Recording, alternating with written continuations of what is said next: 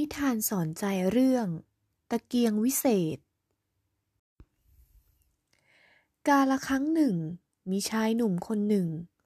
ขุดพบตะเกียงเก่าแก่อันหนึ่ง ในขณะที่เขากำลังทำสวนอยู่ พอเขาเอามือถูตะเกียง ก็ปรากฏว่า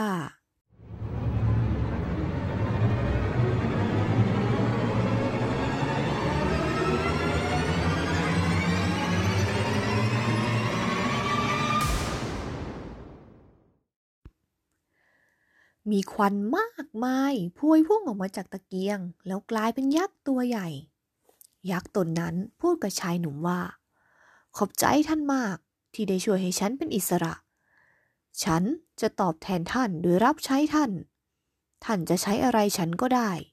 แต่มีข้อแม้ว่า เมื่อไรที่ท่านหยุดใช้ฉัน ฉันก็จะกินท่าน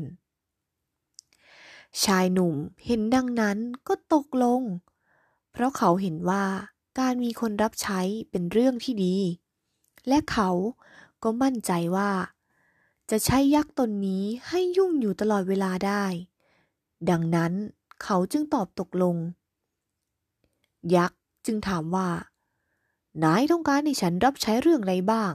แต่อย่าลืมนะ ถ้านายหยุดใช้ฉันเมื่อใด ฉันก็จะกินนาย ชายหนุ่มคนนั้นตอบว่า คือฮ่าฮ่าฮ่าข้าต้องการวังหลังหนึ่ง เพื่อที่จะได้เข้าไปอยู่ ท่านใดนั้น ยักษ์ก็เนรมิตวังหลังหนึ่งได้ ชายหนุ่มตกใจ เพราะเขานึกว่า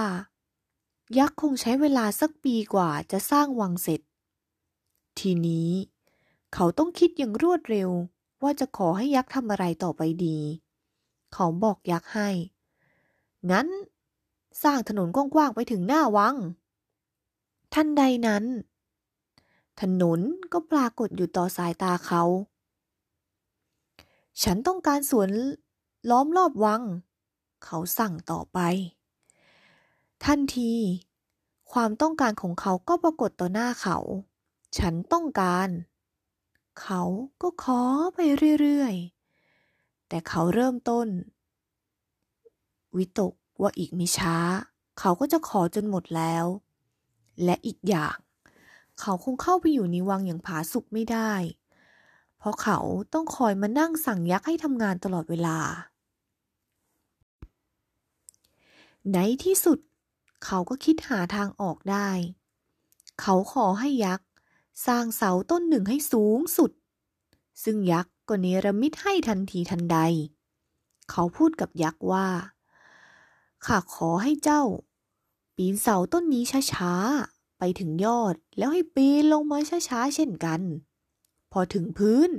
ก็ให้ปีนขึ้นไปบนยอดใหม่ ให้ปีนขึ้นปีนลงเช่นนี้ตลอดเวลาไม่ให้หยุดเลย ยักษ์ตนนั้นก็เลยต้องปีนขึ้นปีนลงตลอดเวลาตามคำสั่งของนาย ชายหนุ่มจึงเริ่มหายใจด้วยทั่วท้อง ขนาดนี้ เขาปลอดภัยแล้ว ชายหนุ่ม มีเวลาที่จะเข้าไปอยู่ในวังอย่างมีความสุข ตั้งแต่นั้นมา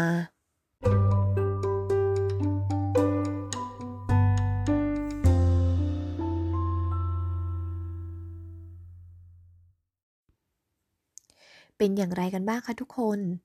หลังจากที่ได้ฟังนิทานสอนใจเรื่องตะเกียงวิเศษกันจบไปแล้ว ทุกคนมีความคิดเห็นอย่างไรบ้างคะ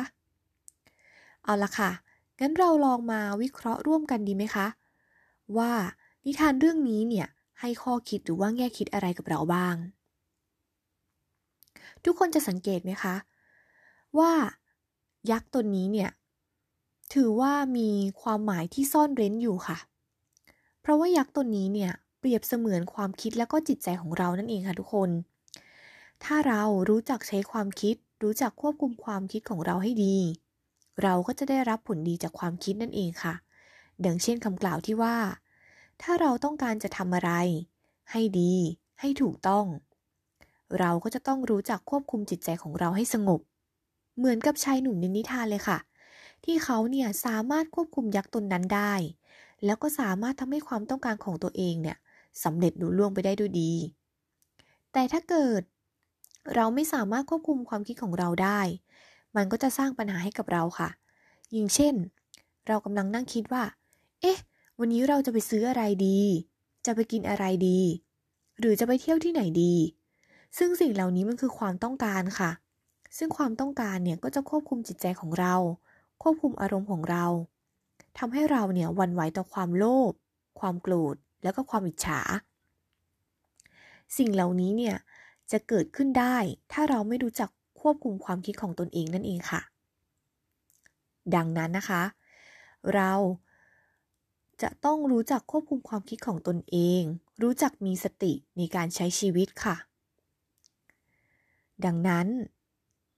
นิทานสอนใจเรื่องตะเกียงวิเศษ จึงสอนให้รู้ว่า ผู้มีปัญญาย่อมรู้จักที่จะใช้ความคิดของตนเอง ซึ่งแสดงให้เห็นว่า แม้แต่ความคิดก็เปรียบได้กับเหรียญสองด้าน ที่มีทั้งด้านดี ซึ่งจะก่อประโยชน์ให้กับเรา และด้านลบที่สามารถบั่นทอนทำลายเราได้ ดังนั้น เราจึงควรรู้จักฝึกพัฒนาความคิดของเราให้ดีนั่นเองค่ะ